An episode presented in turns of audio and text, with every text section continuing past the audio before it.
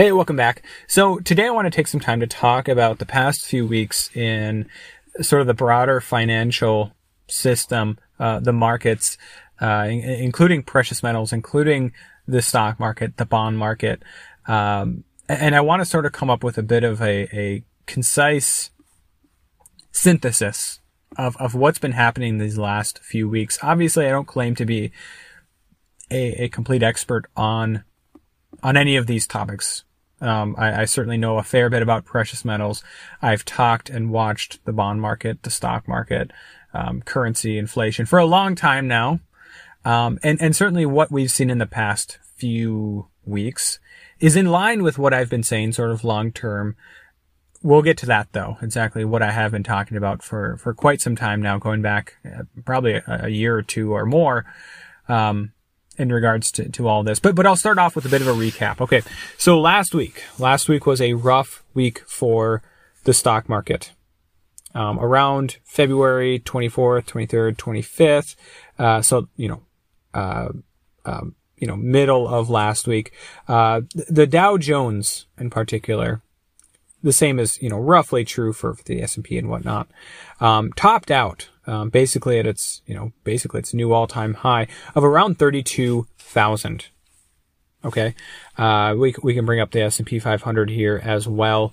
Um, around that same time period, topping out just shy of, um, 39.30 on kind of a daily trade, uh, before coming down quite a bit to end of the week. And not, not like a major correction like the sky is falling, although there were many that, that saw it as that because there were some names such as Tesla, which did very poorly last week. Um, the NASDAQ and whatnot. Uh, but as a whole, it was quite a bit of a move down. And sort of the consensus on why this happened is actually found in the bond market. Rates have been rising, specifically the U.S. Uh, Treasury market. Rates have been rising, um, uh, going back into uh, 2021, uh, rates bottomed out roughly um, towards the end of summer. In the case of the U.S. 10-year, around a half a percent. Um, since then, they've been steadily rising. Uh, as I'm as I'm recording this on Monday, uh, just before noon here in in the Central Time Zone, uh, the U.S. 10-year sits at 1.453 percent. So almost a full 1% move up in terms of rates. Uh, in terms of bond prices, that means the price has moved down considerably. Remember, price and, and rates move inversely for bonds. And as you get closer and closer to zero, or, you know, in the case of many sovereign bonds, uh, worldwide, uh, into negative territory in terms of rates, the price almost moves up in an exponential manner. Um, so this has been a significant move up in rates, move down for bond prices and higher rates.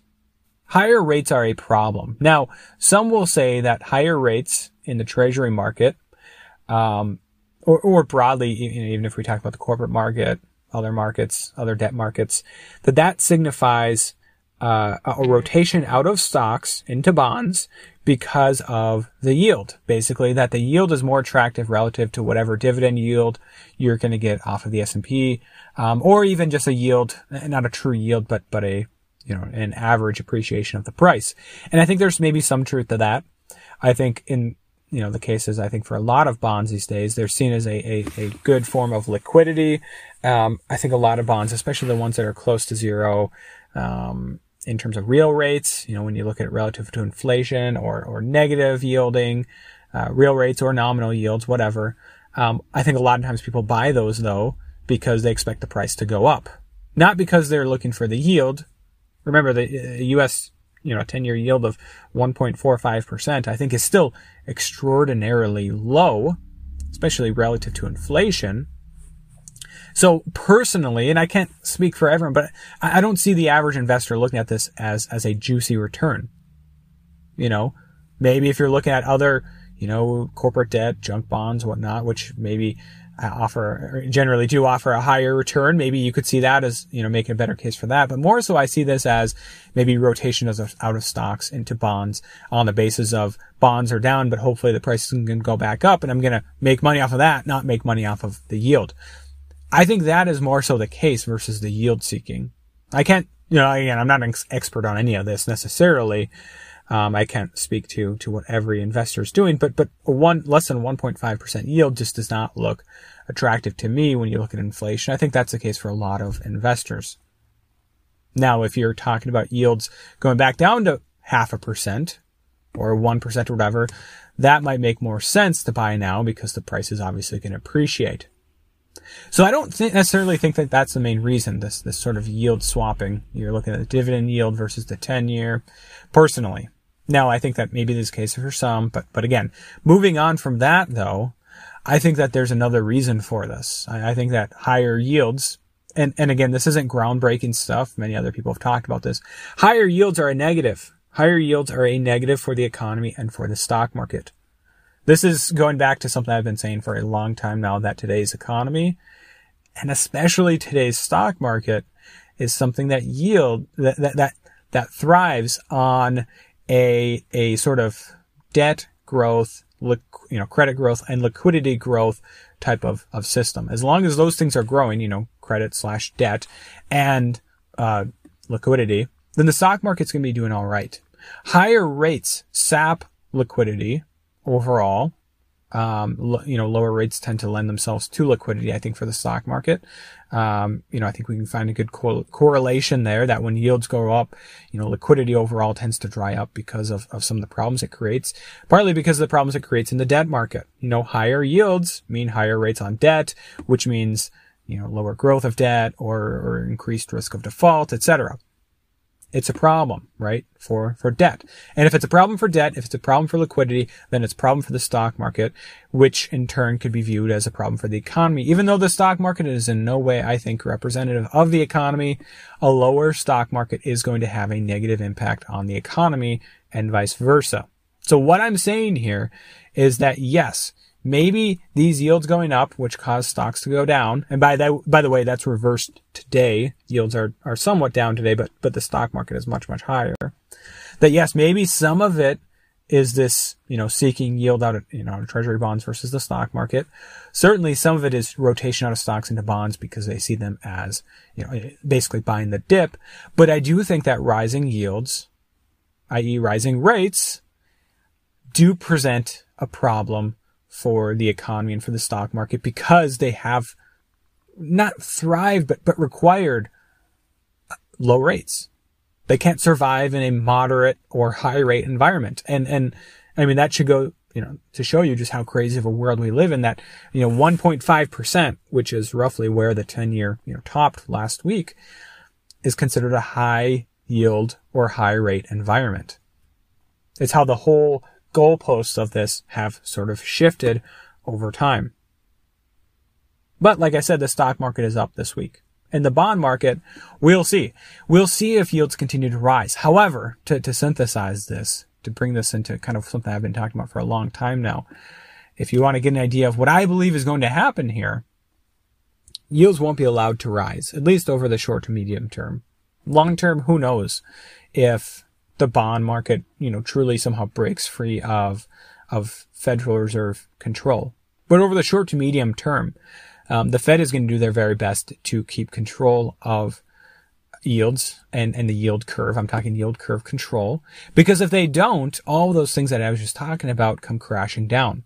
The debt-based economy, the liquidity and debt-based market, those things come crashing down because they can't survive under a high rate environment. Again, high rate being actually not very high for rates. Just there's so much debt, right? There's so much debt in the economy, in in the corporate system, the the private, you know, um, um, personal debt, and obviously government debt that they just cannot. You know, the economy won't be able to survive, and you get significant rates of of default, and and it's obviously problematic.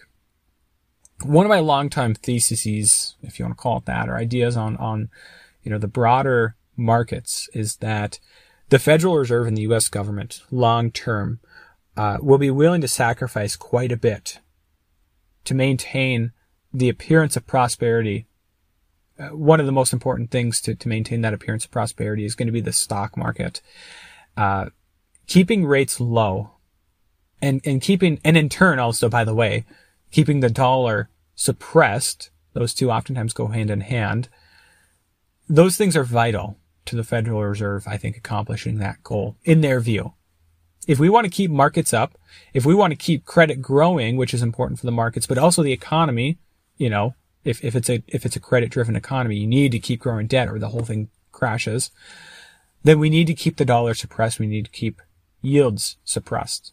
Essentially, this has been a long time thing that I've been talking about that, that the Federal Reserve, the U.S. government will sacrifice the dollar more or less and in turn the bond market to try and preserve the economy and preserve the stock market, preserve the appearance of prosperity, preserve the wealth effect that occurs because of the stock market. Now, will they be successful in this? No. My, you know, the other part to this story has been that for a long time I've said that that's not going to be successful. That ultimately what they're going to get is they're going to have a dollar and a bond market, um, specifically the dollar that really falls underneath. And, and when you have the dollar falling significantly and you're still trying to suppress yields, what you get is, is a, a strong surge of inflation, I think, a strong move towards inflation. And in turn, a strong move towards things like precious metals and other assets that are seen as being a good hedge against, against this inflation. Which brings us to precious metals, which brings us to, to their relation to the Fed and the U.S. government's attempt to to kick the can down the road, right? Let's let's delay this for now because that's what's most expedient. Um, precious metals demand has has surged in in past month or two, in the past month or two. Um, in particular, uh, the the the physical silver market has really I, I, don't want to use the term dried up because there is physical to be had out there, but premiums have increased significantly. Uh, the the amount of money that has moved into PSLV, you know, not SLV but PSLV, the Sprott Physical Silver Trust, has really been astounding, north of 20 million ounces just in the past you know few weeks, and it would appear you know that this trend is is continuing, that the amount of of money uh, moving into the the PSLV, which means you know, they have to buy more physical ounces is continuing. And, and I think that this is, you know, for the time being, more of this physical squeeze, this, the silver squeeze movement that is really driving this. But long term, I think that, that if we look at what's going on in, you know, the bond market, even today, the stock market, even today, in the last few months, that as the Fed sees an, you know, continued need to prop up the bond market in terms of prices, and suppress the dollar, you're going to see, uh, you know, long term this this disconnect where they're gonna they're gonna overdo things in terms of trying to suppress the dollar. They're gonna have to keep yields under control, or else the whole thing falls apart. And so you have a falling dollar, a surge of inflation, and in turn a big move into assets like precious metals. I'm not saying that's the only one. Um, to to prove my point here, you know, prove the point of, of the dire situation that the Fed and the U.S. government find themselves in, though they may not realize it. You know, the Fed balance sheet continues to increase, uh, currently just shy of, this is as of last week, just shy of $7.6 trillion. Put that in perspective. A year ago, uh, it was closer to 4.1, 4.2 trillion dollars. That's a, you know, 3.5 trillion dollar increase in a year's time the U.S. debt uh, in 2016 when when Donald Trump took office. Any guesses on, on where it stood? 2016, it stood just shy of 20 trillion. 19.362 trillion, roughly speaking. Uh, currently, as of today, the U.S. debt, according to the USDebtClock.org, sits just shy of 28 trillion. Right? That is a little over $8 trillion worth of debt put on in a, you know, four and a half year time span, roughly four year time span. Um, I don't know exactly what date they use for 2016. At current pace, though, the budget showdown that the U.S. debt, debt clock talks about, um, the CBO Congressional Budget Office projects that at that point will be north of 31.8 trillion.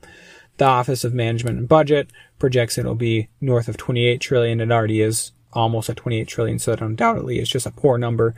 Um, at current rates, though, U.S. debt clock clock estimates that the U.S. debt will be knocking on the door of, of $50 trillion. Now, I don't think that, that it will actually be that high, but north of 40 trillion by 2025 is a real possibility. You have to understand that, that higher and higher amounts of debt, right? You're, you're essentially adding supply to the debt markets, which drives down the price in theory, and you need, which drives up yields, and you need to have some sort of demand in there to soak that up. I'm talking in the case of, of the U.S. Treasury bond market, although also things like housing debt and, and corporate debt, you need somebody to soak up that demand. And, and that someone is, is the Federal Reserve. Their, their balance sheet continues to grow, but at current rates, it's not going to be adequate. It's not going to be adequate to prevent a significant rise in rates across the board. They're going to need to step up their buying efforts. And by suppressing yields, despite inflation rising, that's only going to cause inflation to go up further. It's going to cause the dollar to drop further, which brings me back to precious metals. Huge bullish factor for precious metals. Something to stay tuned for And the rest of 2021, heading into 2022. Uh, this is, this is interesting stuff. And this is, um, this is something that, you know, how many times have, have people said it's not going to end well uh, you can kick the can down the road as long as you, you, you know, is able, but, but ultimately, you know, this catches up to you, right? Going back to, it's, it's almost a cliche sometimes in the, the Austrian economics or, or here on this channel, but this idea of there's no such thing as a free lunch or there ain't no such thing as a free lunch. You can't have something for nothing. And in this case, the Federal Reserve and the U.S. government, this isn't a U.S. centric problem. This is a problem in Europe, Japan, China, elsewhere. But you can't have economic prosperity or economic growth on the back of debt and money printing and, and all of that without ultimately having the detrimental effects of said debt and money printing and inflation, etc. As always, I'd like to thank every one of you from the bottom of my heart for tuning into today's podcast and God bless.